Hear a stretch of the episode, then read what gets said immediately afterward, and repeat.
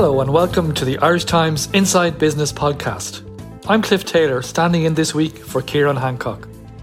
On today's show, we'll be looking at some of the big green issues facing Ireland and the world ahead of the Dublin Climate Dialogues Conference, which is happening next week. This event brings together big names from the United States, China, Europe, the UK, the United Nations, and of course Ireland to discuss recommendations on accelerating the transition to net zero emissions.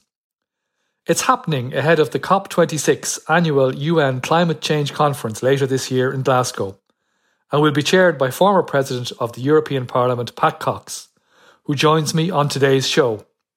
I'm also joined by Mike Hayes, Global Lead on Renewables and Decarbonisation at KPMG. But I'll go to you first, Pat Cox. We're hearing an awful lot lately about the green transition and the need to move to zero emissions by 2050 but perhaps there's a lack of clarity about how we actually get there. I think so. I, I think to put it in context, first of all, we are holding the conference as a kind of a pre uh, COP26 event. And it is based in Dublin in the O'Reilly Hall in UCD, a virtual conference, but in fact it has a global focus. And the focus of our conference is looking at the policy environment with a very clear underlying sentiment that we need to accelerate and deepen uh, commitments uh, to address uh, global warming and that there's got to be a much greater sense of urgency. The uh, second dimension we're looking at is the whole area of uh, the role of capital, in part, the kind of financial flows or uh, technology transfers needed to boost the capacity of developing countries to connect with this agenda globally, but also the issue around uh, finance and risk. And then, of course, a, a, large part of it is on technology because there are challenges, uh, there are issues, but there are also ways and means to answer this. And the technology part is a very important element in that contribution. In contextual terms, uh, Cliff, it's, it's easy to describe. Paris in 2015 set ambitious targets. The International Panel for uh, Climate Change, the scientists, were asked to report on what would it take to reach this 1.5 degree target as a scenario. And they said there's a certain budget of CO2 that could be put into the atmosphere annually by 2050 that might be consistent with a target of global warming of 1.5 degrees. In fact, at the rate we've been going since Paris, so much greenhouse gas has been going into the atmosphere that we would use the budget from Paris to 2050 already by 2031. We're not doing enough collectively, we're not doing enough individually, we're not doing it by state, by corporation, by community on the scale required. And we think what's happening in Glasgow in November is a date with destiny. And we think we can make a contribution to consciousness raising among a wide community of interest with an audience that is partly Irish but very much a global audience with global contributors, starting with John Kerry, with uh, contributions from China, from Japan, from uh, European Union, and of course from the Irish government, which has begun to up its game and up its determination to be part of the delivery of the answers that are required. I saw John Kerry recently referring to the COP26 conference as the last best chance to avoid climate catastrophe. With the catastrophe looming, albeit some years still into the future, Pat, why is it so hard to coalesce, you know, real action in, in, in this area? We've so many targets. Um, we've shown such a high level of agreement, you know, internationally that that something needs to be done. That we need to do much better. That it's such a serious problem. How do we actually move from that kind of policy consensus, if you like, to action? What are the key blockages we're facing? I think some of the things are psychological, and some of them, of course, are down to policy and policy determination and instruments. I think on the psychological side, uh, Mark Carney has commented on this, and many have written about it. There is the gap between the perceived moment of crisis, which is at some indefinite date in the future during this century, and what we might do today. I think increasingly we are living with and seeing actual global warming outcomes on our climate that says to us more and more this isn't tomorrow, this is now, this is the here and now. And if we look at extreme weather events, whether it's high or low temperatures, severe hurricanes, uh, extraordinary levels of precipitation and flooding, uh, wildfires, um, ocean uh, level rises, etc. All of this, both in terms of frequency and intensity, is getting worse and is getting worse faster. And so I think the notion, the psychological escape clause, well, it's not now, it's in the future, is beginning to run low. And that is one of the elements, I think, causing the willingness to consider more accelerated change. I think a second dimension, um, I know that uh, I've interviewed Mary Robinson. I know she's written about uh, what she called uh, for herself being a late comer to climate change.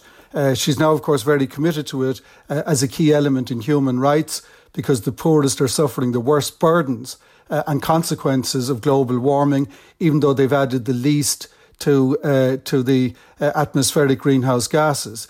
But she said when she saw images like polar bears in distress and so on, you know, that they were there, but somehow she wasn't connected to it. And so when she began to meet this at a very human level in the work she was doing uh, politically and through her foundation, that it really began to impact on her consciousness. So I think that issue is there. And the third element, I think our young generation, uh, Greta Thunberg is, I suppose, the lead example.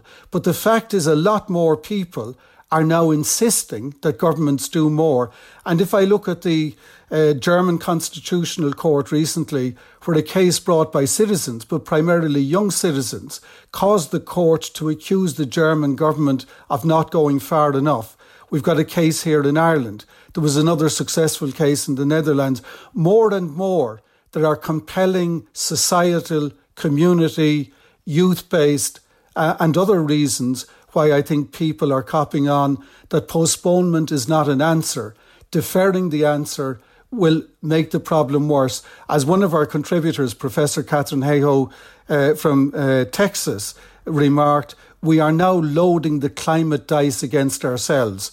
The chances of rolling double sixes in bad news have increased, and in fact, the intensity of what's happening now, including in her own home state of Texas, which she describes very eloquently in her interview, is such that the dice actually is throwing double sevens and double eights on occasions. So, so loaded is it against our own interest and against the natural world and biodiversity. I was reading that one of the proposals, and I think this is one of the things that will come up at the conference, is a so called club of countries might get together to take more serious action on the climate issue.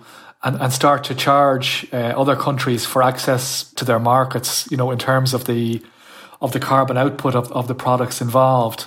Is that the kind of political structure, if you like, that might actually get something done?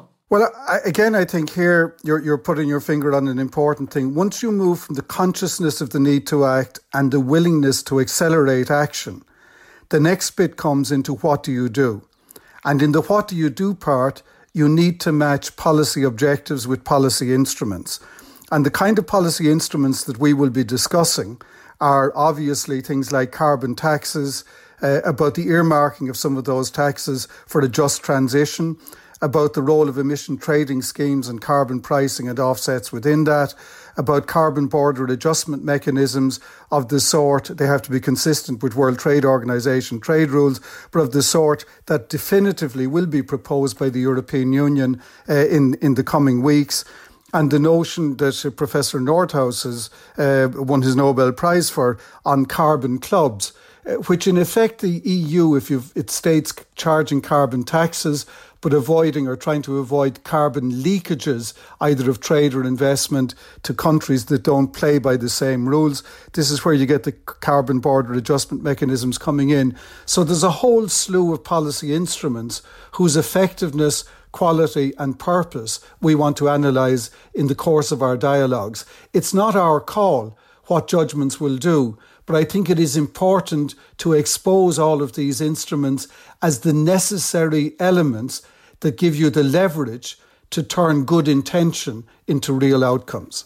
Yeah, thanks, Pat. Uh, Mike Hayes of KPMG, the, the second big area that's going to be looked at after policy in the conference is, is capital and, and the massive investment that is going to be needed over the next 20, 30, 40 years. Estimates all over the place, but they all seem to go into trillions of dollars per year, even. What's your perspective on, on harnessing capital from the private sector and from investors? Because clearly it can't all come from governments. Hi, Cliff. Uh, you're absolutely right. If we, you know, with all due respect to governments, you know, they are part of the answer, um, but they're not the only answer. And the vast bulk of this capital, and we are talking many, many trillions of, of dollars or euros, whatever currency you want, is required to affect real change in this agenda. The two areas, Cliff, where we most need the capital to really drive forward action on climate are the following. The first is in developing countries. We are still finding it very difficult to deploy the vast, vast amounts of capital that does exist in the world today to fund projects on climate and sustainable energy in developing countries. And we have a global problem today, which is 800 million people without access to electricity. I could spend all day telling you the vast array of problems that that causes, way, way beyond the, the climate question. But because we're talking about high risk countries where you've got issues such as vast currency fluctuations, uncertain legal systems, poor infrastructure, and particularly around grids, um, you've got issues around bribery and corruption. The problem is investors are not prepared to go there, and that is one of the single biggest issues we, we need to we, we need to tackle. The second one, Cliff, is on the innovation agenda. We are not going to get to the carbon or the low carbon or the, the net zero society that we all have ambition for, and which we'll be discussing at the conference next week, without innovation. We have a range of very exciting technologies today, but those technologies require vast development, vast reduction in cost, and also we are going to need new technology solutions if we're going to get there. The reality in the market today is the money from investors is not flowing to technology. I look at the at the success of the digital revolution over the past 30 years. That succeeded because the investors came we are still at the early point of the climate agenda where we need to persuade investors to take on this risk. And if you look at the two issues I've just spoken about, developing countries and innovation, the common word is risk. We need to find a way to alleviate the risk and actually enable the capital to flow. And there's actually a number of ways to do that. And this is where I come back to governments. Governments will have to play a role in blending their money with private money to actually take on some of that risk. They'll have to start implementing guarantee schemes to enable investors to get confidence that if some of the risks I articulated earlier happen, governments will step in to correct it. It's that type of bold action that's required if we're going to tackle the mobilisation of capital issue. Cliff, if I could, I just want to go back and actually talk again about capital, but talk about it in a slightly different way and bring it back to the, the points that Pat made. The other really important point about capital and investors in particular is governments clearly are reacting to climate change, but investors are also. And my message is follow the money all day long. Investors around the world have suddenly realized, I think, over the last 12 to 18 months, that climate is a really serious issue. It's going to impact the value of the investments that they've made and that they're planning to make. And now what's happening is investment capital is saying, we are only going to invest in companies who take the climate agenda seriously. And that, for me, is one of the most important milestones on this battle. Once the money says, we want you to take action, corporations who want to attract this type of equity and debt funding from the capital markets are going to have to respond. And what's going to happen, Cliff, you know, the, the impact of the investors forcing the agenda is corporations around the world are going to have to pursue aggressive decarbonisation policies. Yeah, I mean, it is notable the pressure coming from investors on that issue at the moment. Do you think that is starting now to drive change in Irish businesses? Has there been a step change in the perception around Irish boardrooms about what needs to be done and the, the seriousness of this for their uh, long term business position? Yeah, absolutely. Um, you know, Irish business has been through an incredibly tough time recently with COVID 19 and Brexit. I, am very proud, Cliff, the way Irish business has responded. But unfortunately, my message to Irish business is the climate crisis is upon us you know, it's not just about the physical risk of climate, it's about all of the changes in society. For example, the fact that customers are now looking for greener products and services. So, Irish business is going to have to step up and deal with this challenge. You mentioned boardrooms. I can tell you pre COVID 19, I didn't really see this as a boardroom issue in Irish business. I think the world has changed. I think the tipping point has been reached. It is now no longer a chief sustainability officer question, it is a CEO, non executive chairman issue. And it's not just in Ireland, around the world, and it's very much coming from the big companies, first of all, Cliff, the big listed companies who are the ones most exposed to, to investors. They're the ones who are reacting. And what's actually happening, it's driving an, an effect right throughout industrial organisations throughout the world. I'm seeing it with Irish public companies, and I think it's going to come very quickly. Don't think it's there yet with the, with the big Irish private companies, but they are starting to recognise that their own marketplace is changing. They're starting to recognise that their own employees are demanding action. They're starting to recognise that customers and supply chains are saying, you have to be show us you are pursuing a green sustainable strategy. If you're not going to do that we're not going to do business with you anymore. That might sound a very dramatic statement cliff but that is the reality of what's happening around the world. It's going to start happening in ireland.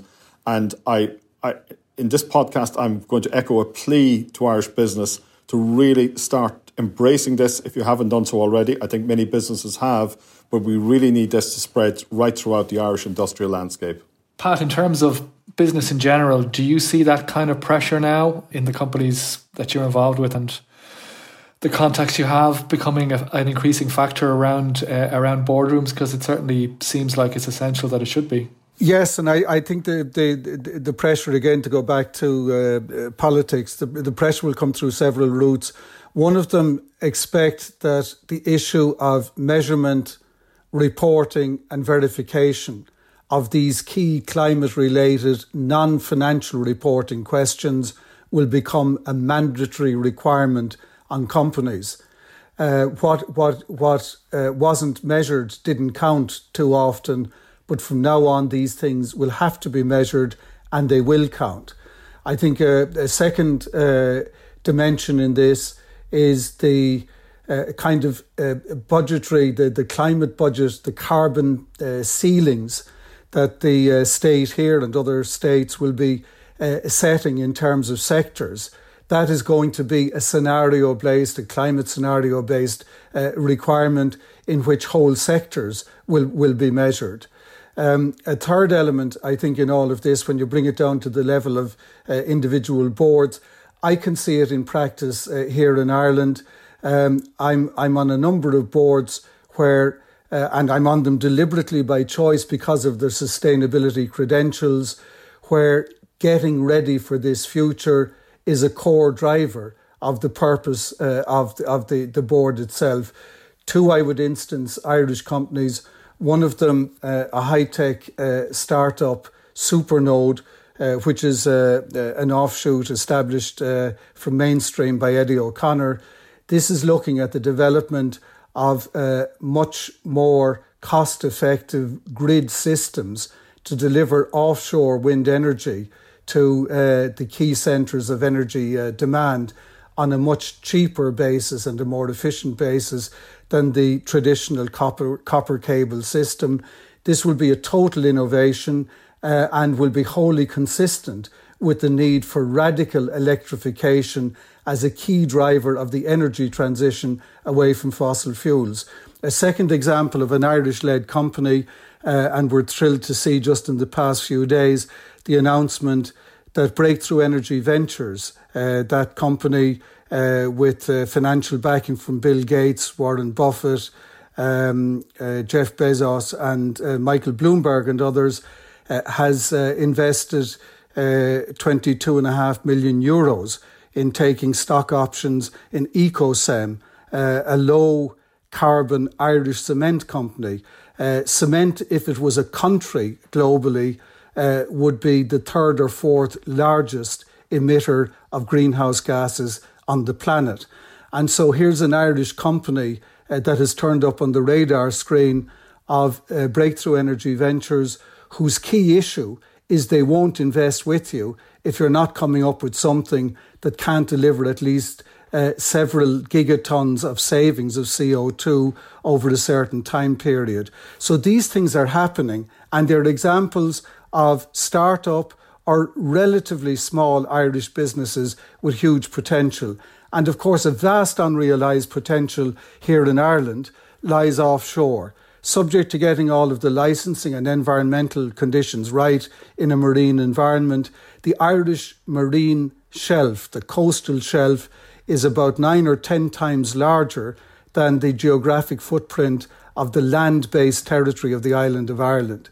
If we were to pick a space the size of County Cork, somewhere uh, in Ireland's marine shelf, uh, offshore, and with all the due process around environmental conditionality, we could produce enough electricity to actually turn Ireland into a substantial contributor of energy to continental Europe. These things are feasible and can be done. Uh, they're not easily done, uh, they take time to do. But if we want to get the answers right for 2050, when you're looking at long term infrastructural investment, you've got to plant the right seeds now in order to develop the uh, technologies and infrastructure that can take up to a decade between planning and delivery. And then you've got a life cycle running on decades beyond it. So the time to plan 2050 for these kinds of infrastructures isn't in 2040, it's now. And these things need to happen in terms of uh, public policy. And the technologists are out there, hands up, willing, ready, and able to have a go at this and to ensure that Ireland, among others, can be a player, a generator of income, growth, and employment opportunities, as part of what Joe Biden said in the recent Earth Day climate summit that he hosted, that this is, yes, a big cost, but it is the biggest economic opportunity that has presented itself in generations because we need a transition from fossil fuels deeper and faster than any energy transition that has so far happened in human history.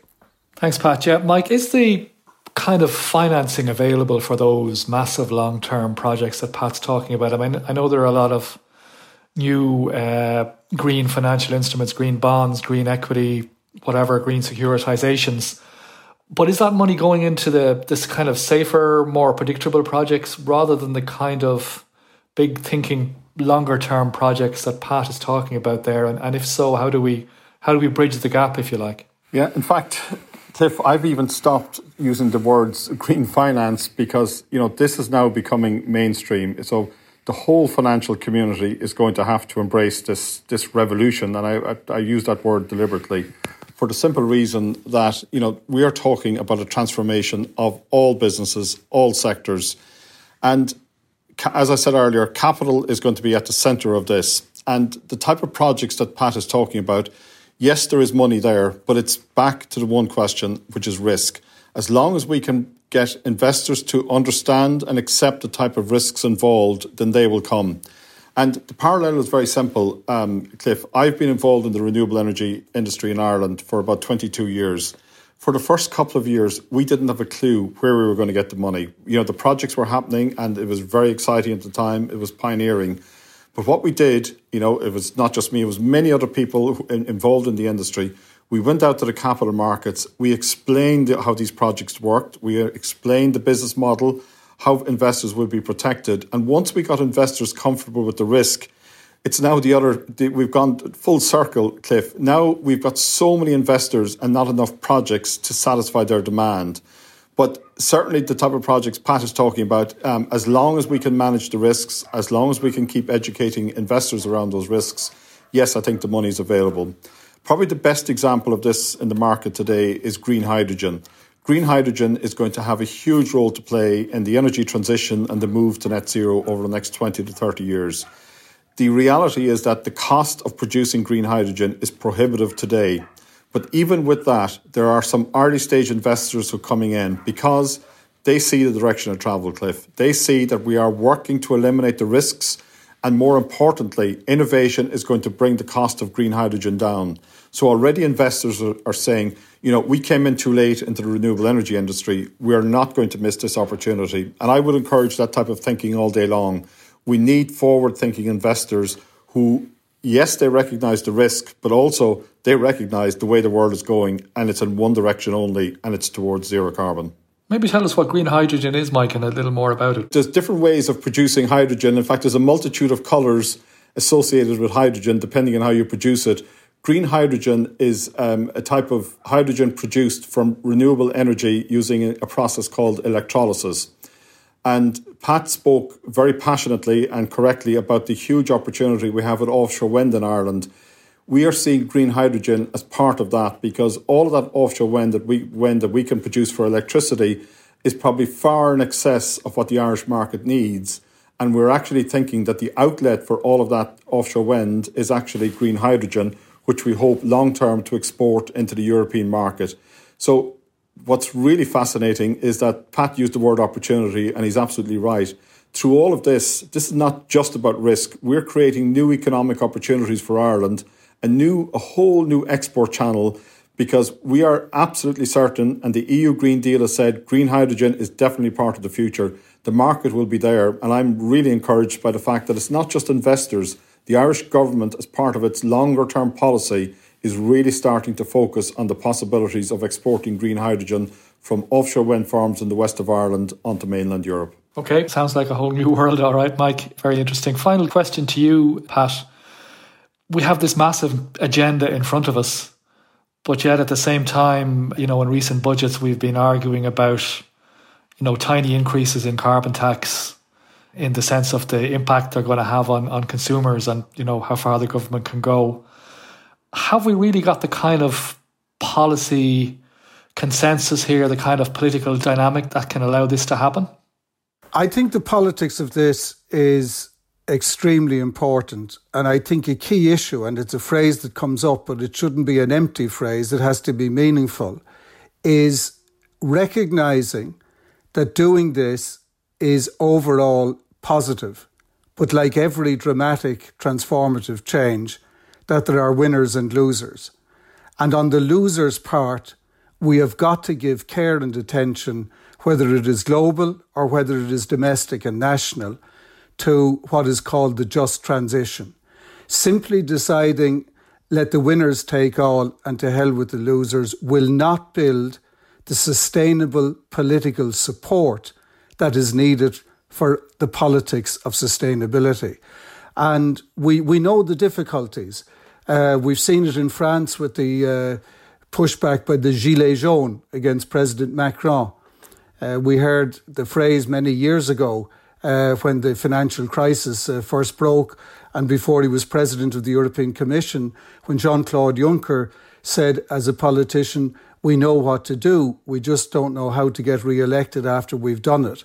And that is why I think here in Ireland, the kind of consensus that we've been trying to build for example, the mobilization of the thinking power of the Citizens' Assembly, the mobilization of the Oireachtas Committee on Climate Change seeking to get cross party support, and then the introduction of legislation seeking to get as wide a level of support in the houses of the Oireachtas as possible. These are key elements to do with the political and societal buy in. And your question is absolutely correct. Sustainability requires sustainable politics, and that requires the active support of citizens. Pat Cox and Mike Hayes, thank you very much. Pat, just a final word. The Dublin Climate Dialogues is on next Wednesday and Thursday. John Kerry, I understand, among the virtual attendees. Is this too late for people to sign up, or can people still sign up to uh, to listen into uh, what should be a no, fascinating conference? Uh, everybody is welcome. It's free to sign up, and um, you can get us at www.dublinclimatedialogues.com. That will sign you up and get you in free of charge. All are welcome.